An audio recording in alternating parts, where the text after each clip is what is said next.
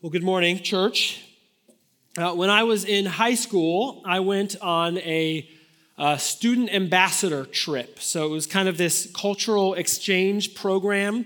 Uh, this organization that was founded by President Eisenhower, very impressive, right? Student ambassador, traveled Western Europe as a student ambassador. Uh, the idea was for high school students to kind of be involved in this like kind of international diplomacy.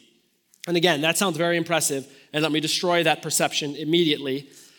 Um, I spent uh, pretty much uh, my entire summer uh, just gorging myself on European food. That was the extent of my ambassadorship. So, again, Eisenhower founded the organization like 60 years ago, or 60 years before I went, uh, and there was less international diplomacy when I went and much more European food involved.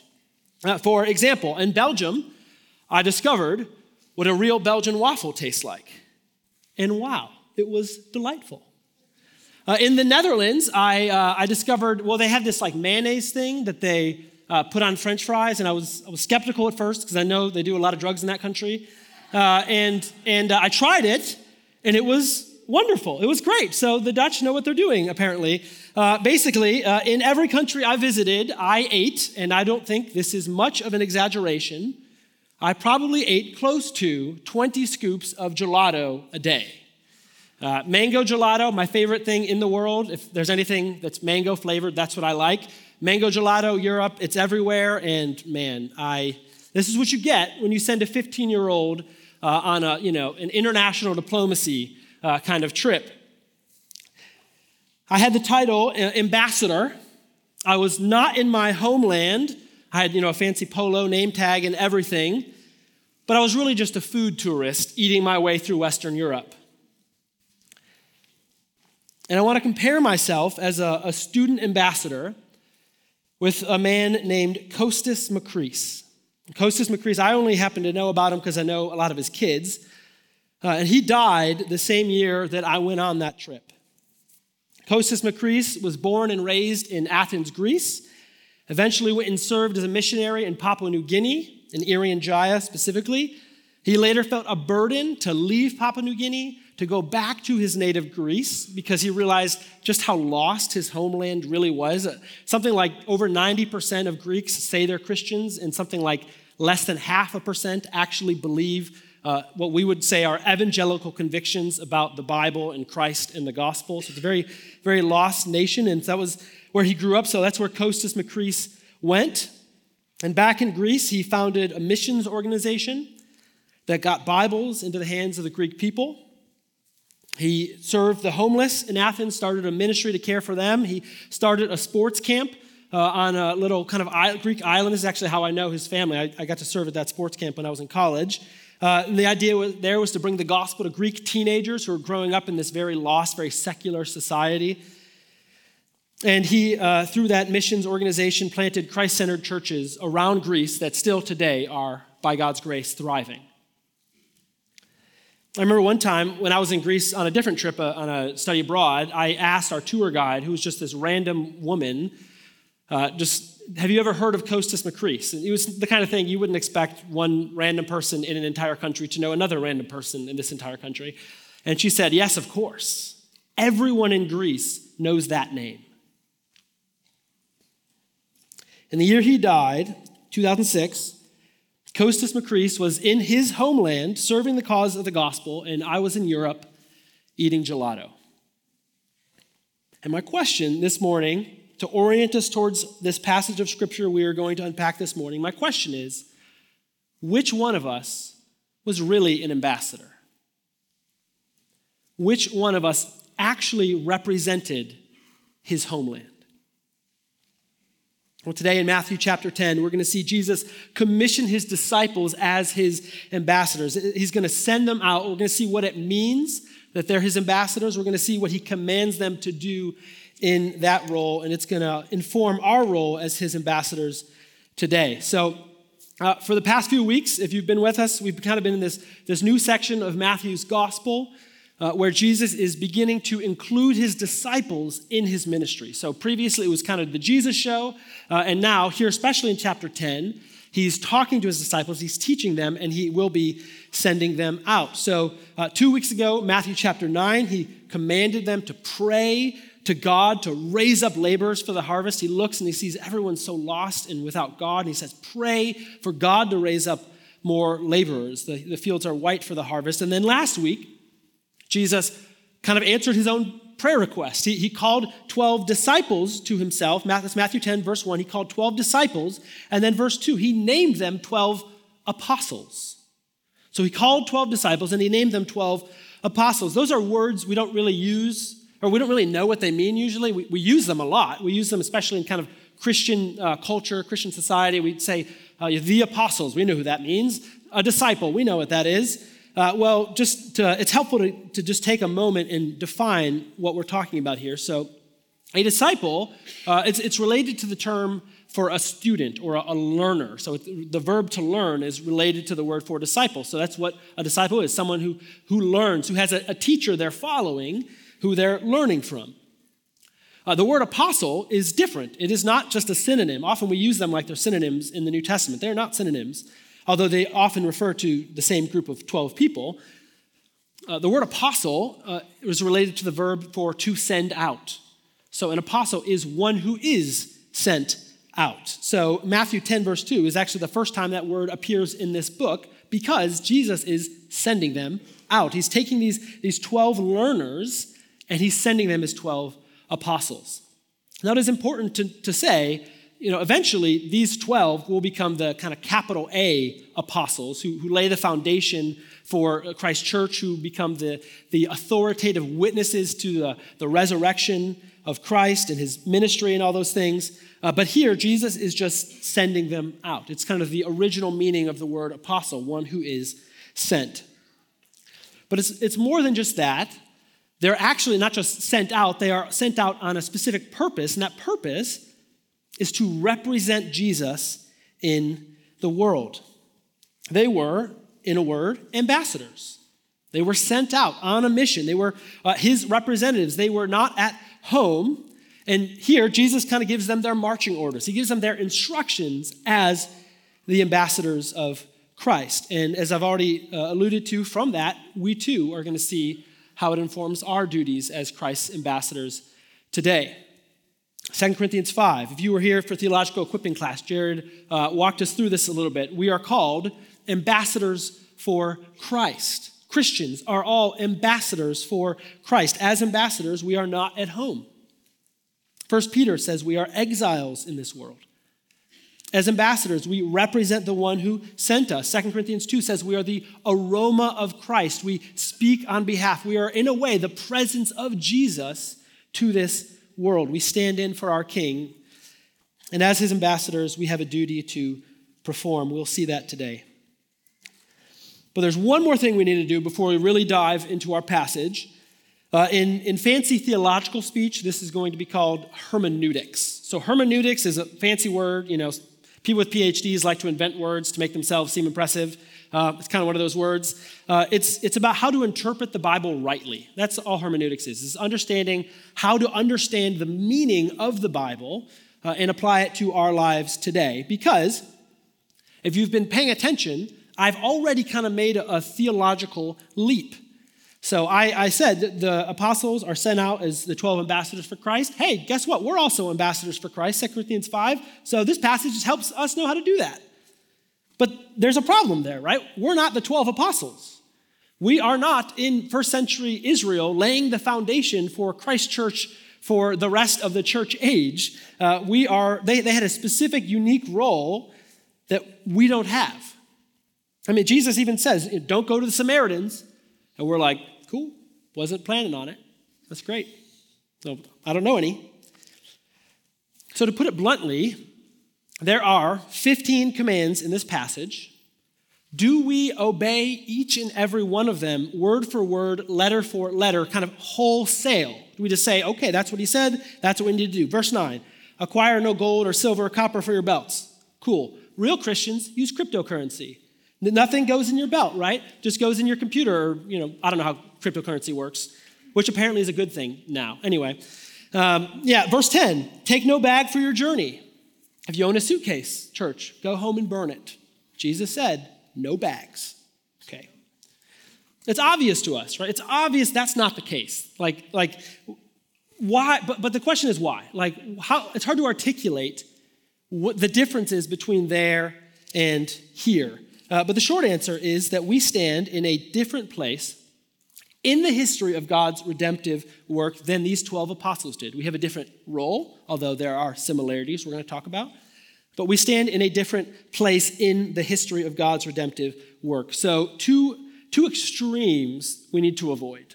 Two extremes. Anytime you, are reading your Bible uh, or you're in a Bible study or something like that, I'd say these are two extremes that you really need to have in mind so that you're not misinterpreting what's going on. Uh, the first we'll call the, the one-to-one extreme. The one-to-one extreme is where we just kind of already, already said, apply the commands wholesale, right? So it's like the, the Nike extreme, like just do it, right? Just, just what it says, do it. For the most part, in the New Testament, you're kind of safe with that. Um, but in passages like this, you need to realize okay, there's a specific context here. We can't just ignore the differences, burn your suitcase, put all your money in Bitcoin, uh, there, there's a difference here. So one to one, that's one extreme. The other, I'll call one to none, uh, which is where we would say, oh man, this is irrelevant, right? It's, you know, God needed to fill a few more pages in the Bible. Uh, or, you know, Jesus, he, Matthew's just recording a little bit of history here, but this isn't for us. Well, 2 Timothy, 2 Timothy 3 says all. The word there in Greek is also all. All scripture is breathed out by God and profitable for teaching. All. So Matthew 10, verses 5 through 15, would be included in that all. So we need to avoid those two extremes and basically remember some simple principles of Bible study. And, and that's that the Bible was written for us, but not to us.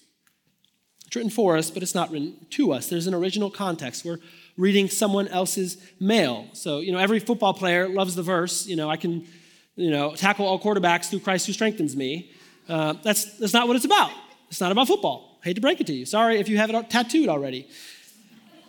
The Bible is written for us, but not to us. So our obedience to any command must be run through the lens of our place in redemptive history. We are not the 12 apostles. We do not share their context. We live after the cross and before the return of Christ. So we need to recognize what was specific to them as his ambassadors, his original ambassadors, draw out the principles we see, and consider how they apply to our role as his ambassadors today. Okay, all that by way of preamble. Uh, here is your outline. Jesus gives us four principles that will guide our ambassadorship. Four principles. Let's dive into the text, verse 5. These 12 Jesus sent out, instructing them Go nowhere among the Gentiles and enter no town of the Samaritans, but go rather to the lost sheep of the house of Israel. Principle one Jesus' ambassadors represent him by going where he commands.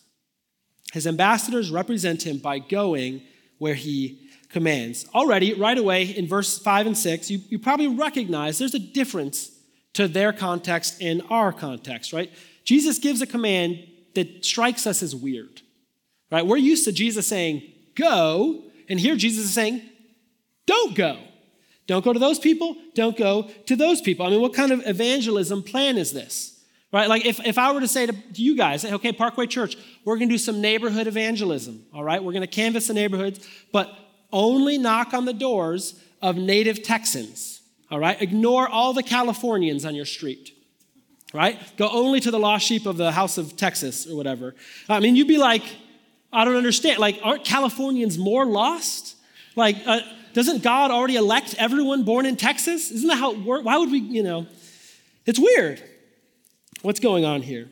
Well, Jesus is fulfilling a promise. He's fulfilling a promise. He does not, uh, this is important to know in, in general, but Jesus here specifically does not show up with some brand new, let me invent a new religion kind of idea. He came as the Jewish Messiah. He came to fulfill God's promises to the Jewish people, to the Israelites of the Old Testament. If you're, if you're doing a, a one year Bible plan, you know, reading through the Bible in one year, you're probably, I'm not sure, like maybe in Deuteronomy right now, unless Leviticus really beats you up, which it does. Um, but you've, you've already come across, however far you are, you've certainly already come across tons of promises and expectations about one who is to come. So the seed of Eve, who will crush the serpent the prophet like Moses, who will speak the word of God, the shepherd who will bring God's lost sheep home. There's all these expectations, these promises to the Israelites that, ha- as of yet, by the time of the New Testament starting, have gone unfulfilled. They were the hopes of the Jewish people. They, the Jews were the original stewards, the original inheritors of God's promises.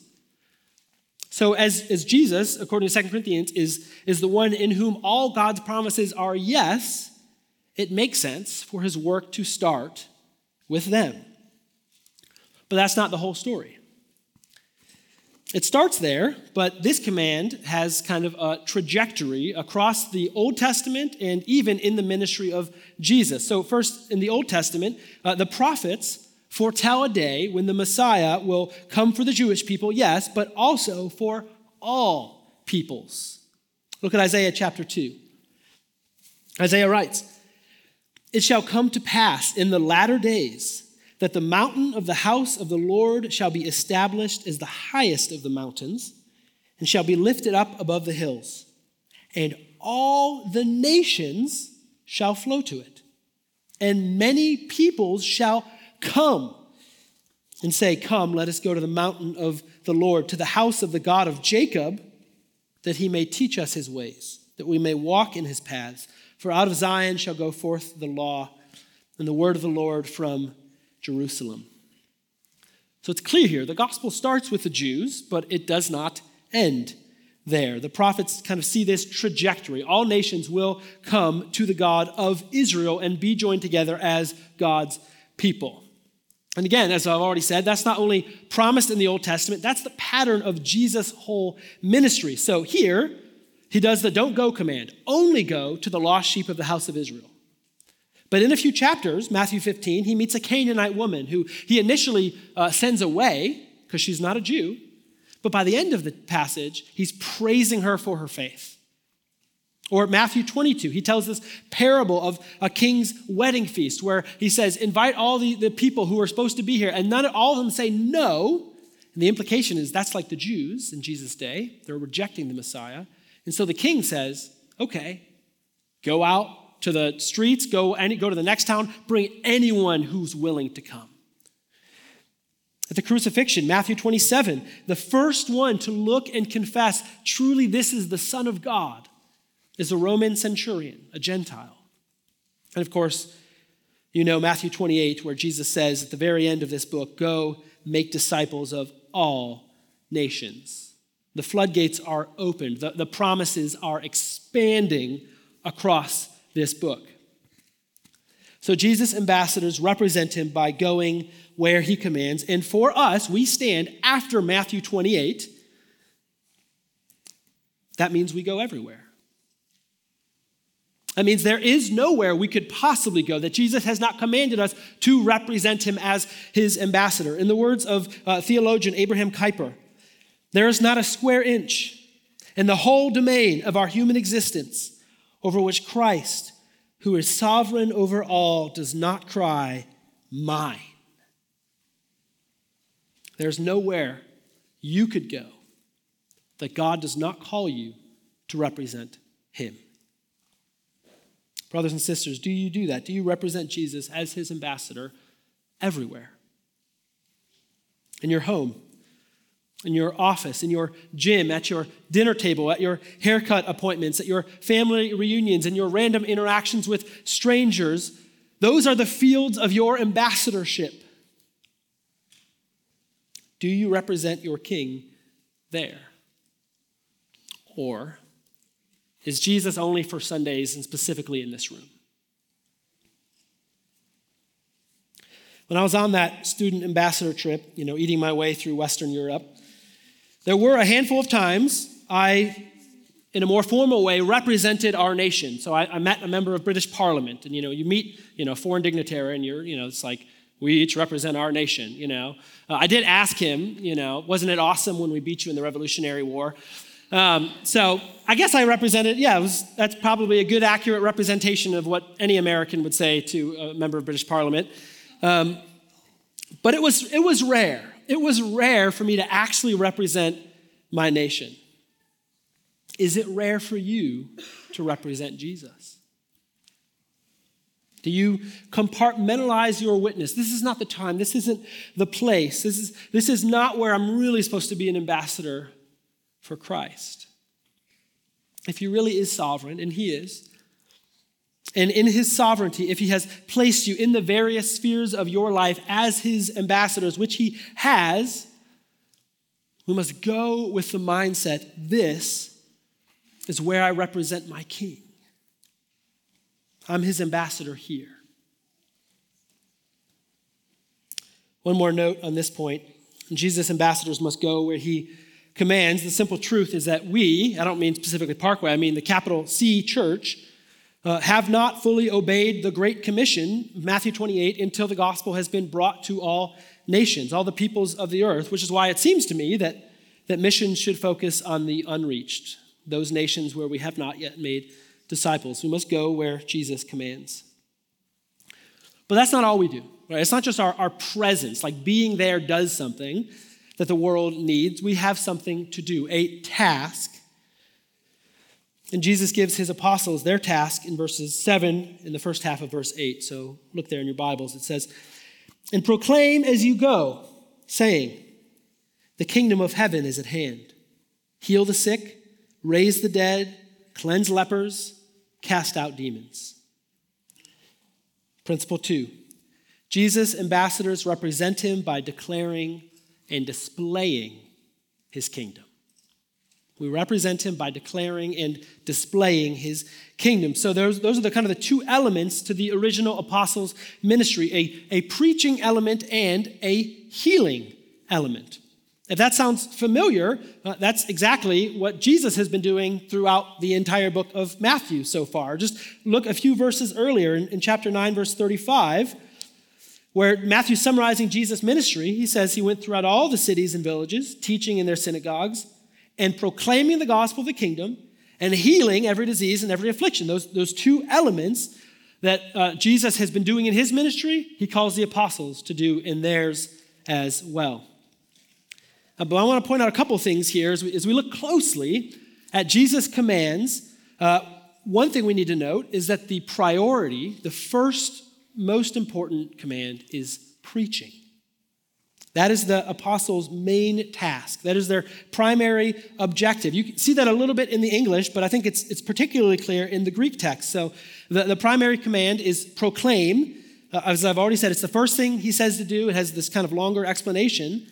But, but then it's, it's also, sorry, we're going to do a little bit of grammar here. It's the only verb that precedes its object in Greek. Some of you were like, wow, I did not expect to get a grammar lesson today. Did not want that at church, but I'm sorry, you're getting it. So Verse 7, the word order is what you'd expect in Greek, just proclaim the kingdom, right? Verse 8, this is what the commands read like The sick, heal. The dead, raise. Lepers, cleanse. Demons, cast out. See, it's, it's reversed. The word order is different. Uh, the sentence structure is showing us this is a secondary aspect to their ministry. The idea is that this isn't what they're going out to do so much is something they're called to do as the occasion arises. So you meet a sick person, apostle, heal them. There's a, a dead person, raise them. You meet a leper, cleanse them. As they have the opportunity, they are called to do these things, but the main focus, the main job is the message they preach. Well, but that's not to say that those other things don't matter. Uh, the, the reality is here the role of those other things, the healing the sick and raising the dead, is to show, to demonstrate the message that they are called to preach. So they're preaching the kingdom of heaven is near. And the works they do are designed as this visible manifestation of what that kingdom looks like. So, in that kingdom, sickness is undone. So, when they see a sick person healed, they say, That's the kingdom. That's what it looks like. The dead are raised, evil is banished, impurity is cleansed. That is the kingdom we are saying is near. So, brothers and sisters, uh, you probably don't realize this, but when you pray for someone you love to be healed from some sickness or disease, what you are praying is that the eternal kingdom of Christ would break into their lives. That, like in a flash, eternity would show up, eternity where there is no pain, where there is no suffering, there is no disease, would show up and heal them. That they would get a little taste of what's to come. So, uh, if it's like if I were to tell you, uh, my favorite fast food place is Raising Cane's Chicken Fingers, and it is, it's amazing. And let's pretend you had lived a very horrible life and never even heard of Raising Cane's Chicken Fingers. But I told you, there's one coming to McKinney. They're about to build a Cane's like across the street. That would be amazing. I would have, I'd lose all my money. Um, but there, there's one coming, and I described to you like what the, this nectar of the gods called cane sauce is. And I, I tell you how perfectly buttered the Texas toast is and how their lemonade is just, it's magical. There's something different about it, right? Uh, and I could, I could tell you, tell you, tell you, but then I pull out a box combo and I say, here's a taste. This is what's coming. That is what these, these miracles are. They are a taste of the kingdom to come. And as Jesus' ambassadors today, we too represent him by declaring and displaying his kingdom. And this is going to sound maybe crazy, I'll explain. We too demonstrate, we display the coming, the coming kingdom through miraculous, visible manifestations of that kingdom. I am not, when I say that, I am not talking about what they do uh, at Bethel Church in Redding, California, having a, a, specific healing ministry or walking around graveyards trying to get the dead to rise. Uh, that is not what we are called to as a church. Nowhere. It's great to pray for healing. That's a great thing. Nothing wrong with that. Nowhere is that centralized as the ministry of the church in the New Testament. Instead, the miraculous, visible manifestation of Christ's kingdom here and now is the church. It is the people of God gathering to worship Him. The church is where God has ordained for the miraculous majesties of his eternal kingdom to be put on display. Hebrews 12, verse 22 is a description of Christ's church on earth, the, the taste of eternity that we get when we gather as his church. Hebrews 12. You have come.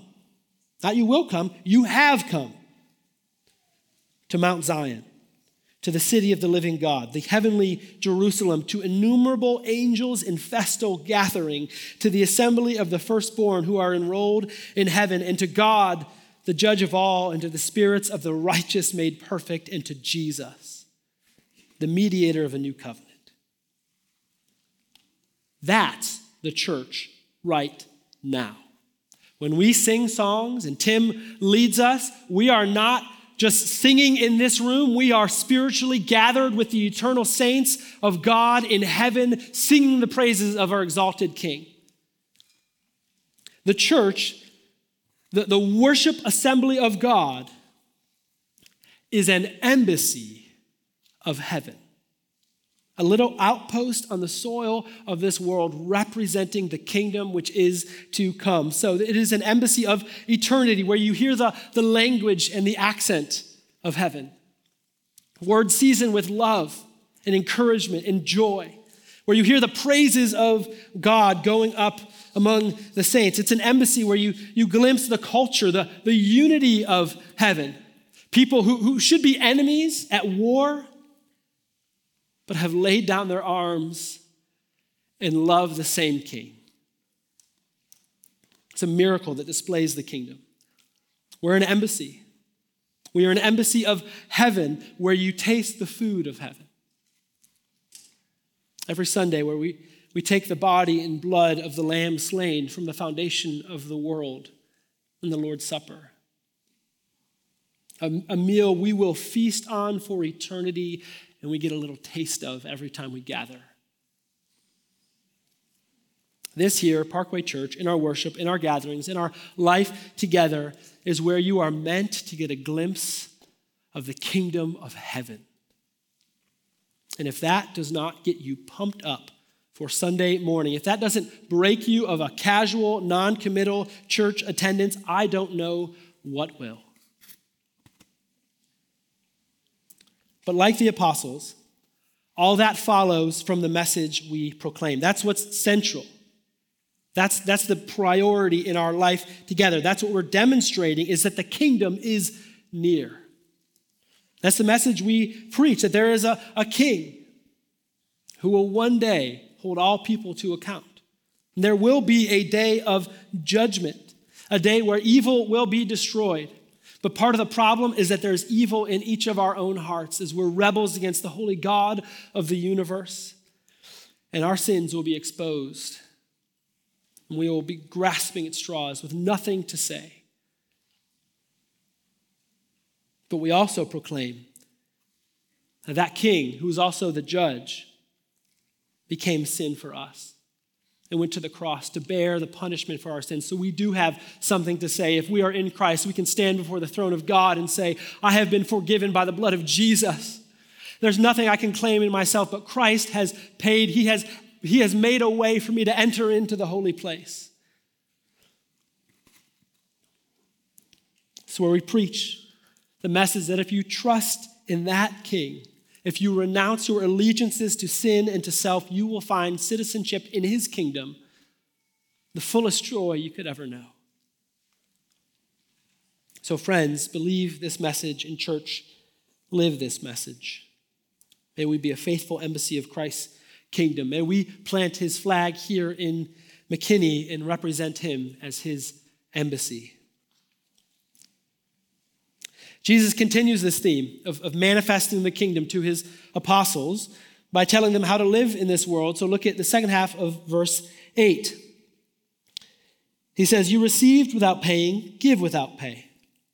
Acquire no gold or silver or copper for your belts, no bag for your journey, or two tunics, or sandals, or a staff for the laborer deserves his food. And whatever town or village you enter, find out who is worthy in it, and stay there until you depart. So we go where he commands, we preach and we portray his kingdom. Third principle Jesus' ambassadors represent him by holding loosely to this world. We hold loosely to this world. That's what he's commanding the apostles to here. To be ambassadors they can't get too comfortable. Jesus is, is sending them out, and to keep them from getting comfortable where they're going, he's making them depend on God for literally everything. So it's, it's pretty radical. So financially, right, he says, acquire no gold or silver or copper for your belts. Right? The idea is if you're, if you're putting it in your belt, you've got some money for tomorrow. Right? You're saving it up. You can start stockpiling even. Uh oh. They can't do that. The, the money, it, he even says the money, it's interesting, in, in these kind of diminishing denominations. So gold, can we have silver? No silver. Okay, how about copper? No copper. Right? So like, like no dollars, no quarters, not even pennies. You can't put anything in your bag. Jesus does not want them prepared for their journey. He says, don't take a bag, don't take two tunics, don't take a, uh, sandals or a staff. It's this like ultimate college guy road trip where you're not allowed to plan or prepare anything. Instead, they must provide, they must trust on God to provide through the strangers they meet. That's verse 11. When they, when they show up in a town, they need to find someone who's worthy and they stay with them. It's this kind of weird phrasing. It's hard to understand at first. Um, what does it mean to make someone worthy? Not make them worthy, but what does it mean that someone is worthy? Uh, at the end of verse 10, though, we get this line. It says, The laborer deserves his food. Uh, and in Greek, that word for deserves is the same as the word worthy in the next verse. So it seems to be what he's saying is that uh, you know worthy isn't some kind of moral or social status thing. It's, it's just someone who's willing to provide food, who, who would agree the laborer deserves their food. They're worthy of it. So this is someone, a home that's willing to provide room and board for Jesus' apostles. And Jesus gives these commands because like the works that his apostles are called to do as they go out into the world, their lifestyle will display the message they preach. That's the point of the second half of verse 8. We just kind of ran through it, but it says, You received without paying, give without pay.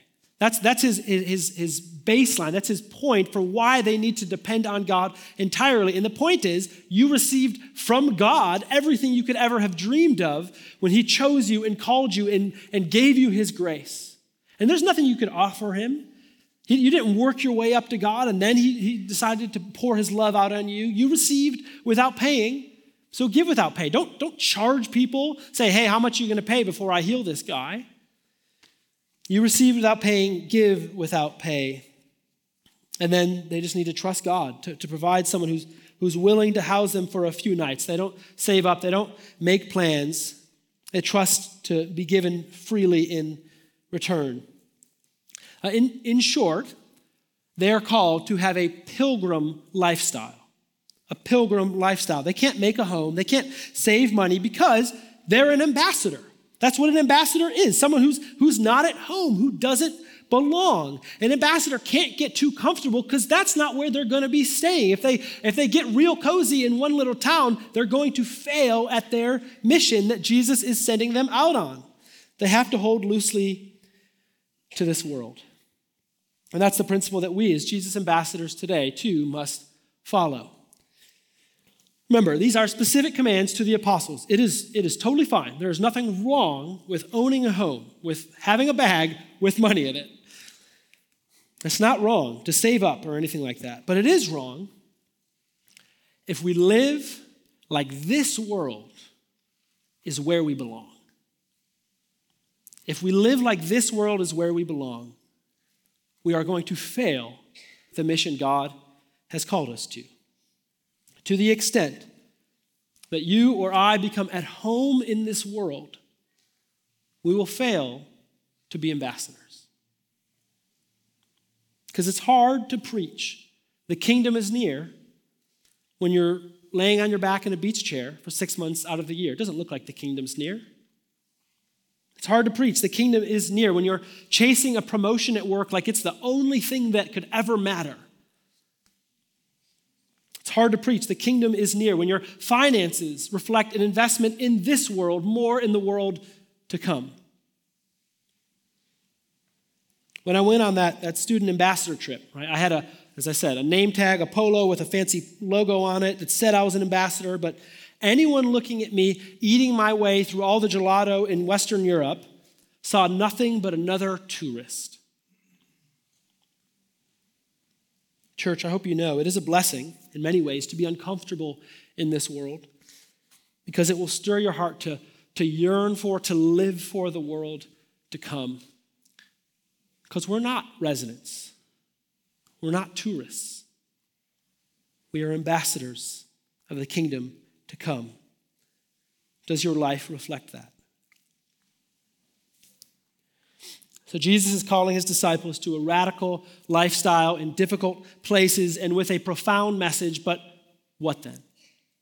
What do they, once they've discharged their duty as an ambassador, what do they do? Look at verses 12 through 15. as you enter the house, greet it. And if the house is worthy, let your peace come upon it. But if it is not worthy, let your peace return to you. And if anyone will not receive you or listen to your words, shake off the dust from your feet when you leave that house or town. Truly, I say to you, it will be more bearable on the day of judgment for the land of Sodom and Gomorrah than for that town. Principle four Jesus' ambassadors represent him by receiving rejection on his behalf. We represent him by receiving rejection on his behalf. Uh, even though so much of, of what we've already gone through in this passage feels foreign to us, this is probably the, the most offensive or, or difficult part of Jesus' teaching. It, it, what he commands you know, feels kind of a little, a little spicy, a little mean, even. But it's also very clear. To reject Jesus' apostles was to reject Jesus himself. And that means judgment. That means judgment.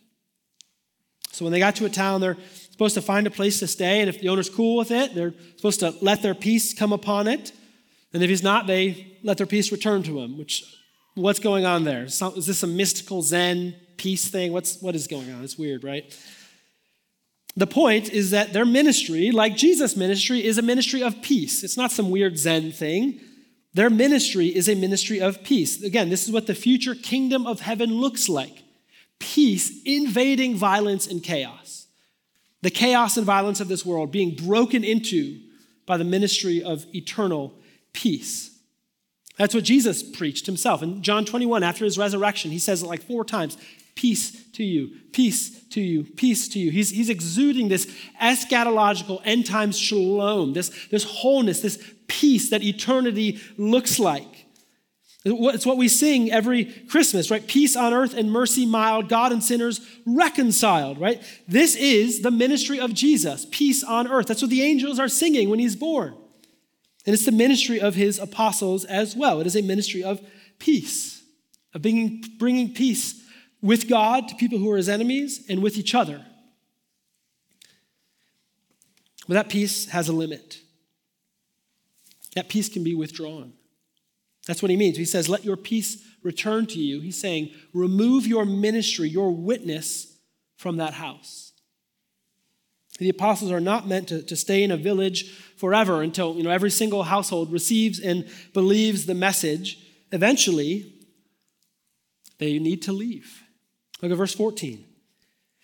And if anyone will not receive you or listen to your words, shake off the dust from your feet when you leave that house or town. So it's a given. The message will be rejected by some. And in response, they need to leave it and shake the dust off their feet, which is this kind of this image of, of severing the smallest possible ties you could have with them. Like if uh, it's, it's like saying to someone, this relationship is over, I'm going to delete your number from my phone. Like it's a symbolic gesture. Like having the number doesn't actually mean there's a relationship or communication, but you delete the number and there can never could be again. That's this image of, of shaking the dust from their feet. One of the worst things God can do this side of Judgment Day is to step back, remove his witness, and give you what you want. That's the whole point of Romans chapter 1. When God gives you up and lets you have things your way, when he lets your rejection of him stand, it's a promise that judgment will come. Verse 15 here is so clear. Those who reject Christ's apostles will know the wrath of God on the day of judgment. It'll be like Sodom and Gomorrah, these Old Testament pictures of God literally raining fire from heaven. That's what they can expect. It's a sobering reality, but to reject the apostles is to reject Christ. In 1938, Hugh Wilson was appointed as the U.S. ambassador to Germany. And by all accounts, for some reason, he arrived optimistic and excited about his new job and the direction Germany was going under its leader, Adolf Hitler. And that changed for Wilson a few months after he'd been there on what's uh, known in German as Kristallnacht. Probably saying that wrong. Uh, it means something like the night of broken glass. What happened was the Nazis and, and many, many German citizens uh, went throughout the country with sledgehammers and axes, destroying Jewish businesses, hospitals, uh, homes, and synagogues. And so, in response to this, this really grievous thing they'd done, President Roosevelt recalled Ambassador Wilson back to the States. We removed our ambassador as a sign of judgment. This is how diplomacy works even today. When ambassadors taken out, it means the missiles might be coming in next.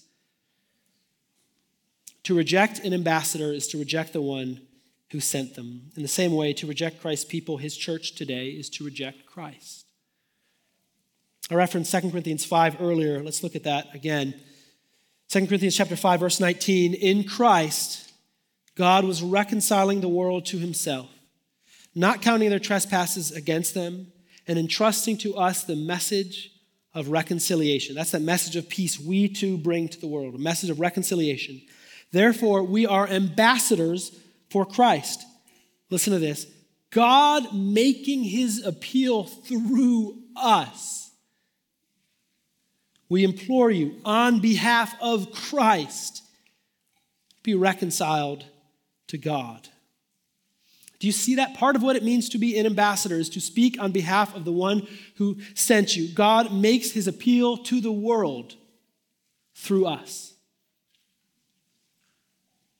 So, to reject the church, to reject the ambassadors, the embassy of heaven, is to reject God's appeal to be reconciled to him.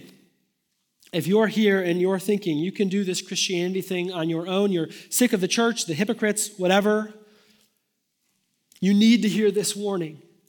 You cannot reject the ambassador without rejecting the king. To reject Christ's church is to reject Christ. So commit to his people in order to commit to him. Now, I know there's churches out there, there's, there's, there's false churches out there who, who proclaim to follow Jesus but have thrown out the gospel. That's not who I'm talking about. But if it is indeed the case that true churches, who hold fast the gospel, who preach the word, who stand by sound doctrine, messiness and all. There won't be perfection. But if it is the case that such churches are embassies of heaven, you cannot love Jesus and reject his church. You can't do it. You can't claim citizenship in heaven and hatred for its embassies. Another, there's a lot of talk today, right? Deconstructing your faith. Deconstruction is kind of the, buzzword among the ex evangelicals, people who, who decided, I'm done with evangelicalism. I'm going to kind of deconstruct and take things apart so I can reconstruct what I think Christianity is really supposed to be about. Whatever you do in regards to that, you cannot throw out the church. Jesus does not ever give you that option. Commit to Christ and his people.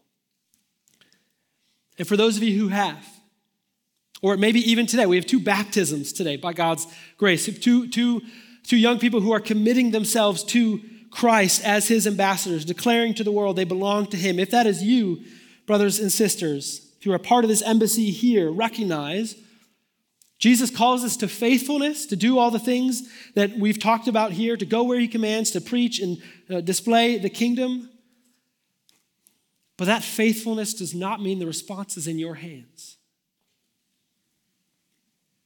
Sometimes you sow the seed, you move on, and you trust God.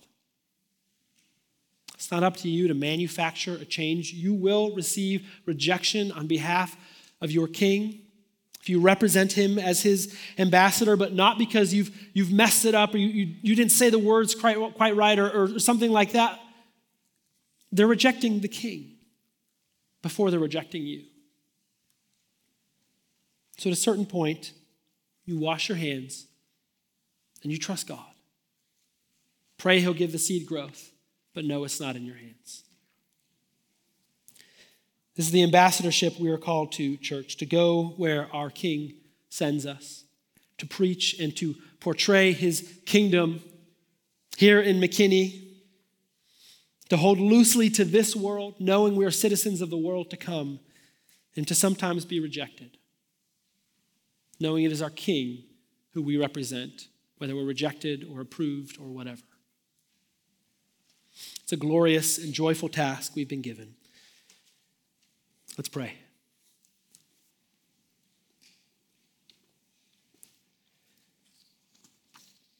God, we pray that you would so stir in our hearts to see our King in his glory. You would tear us from this world, that you would keep us from, from living like we belong here, keep us from complacency in the task you've given us. Oh God, you have called us as your ambassadors. It's a serious but, but wonderful duty we've been given, and I pray, God, we would be faithful. I pray we would see the role you've called us to. We would not fear, but we would be filled with joy knowing the one whom we represent. pray these things in Christ's name. Amen.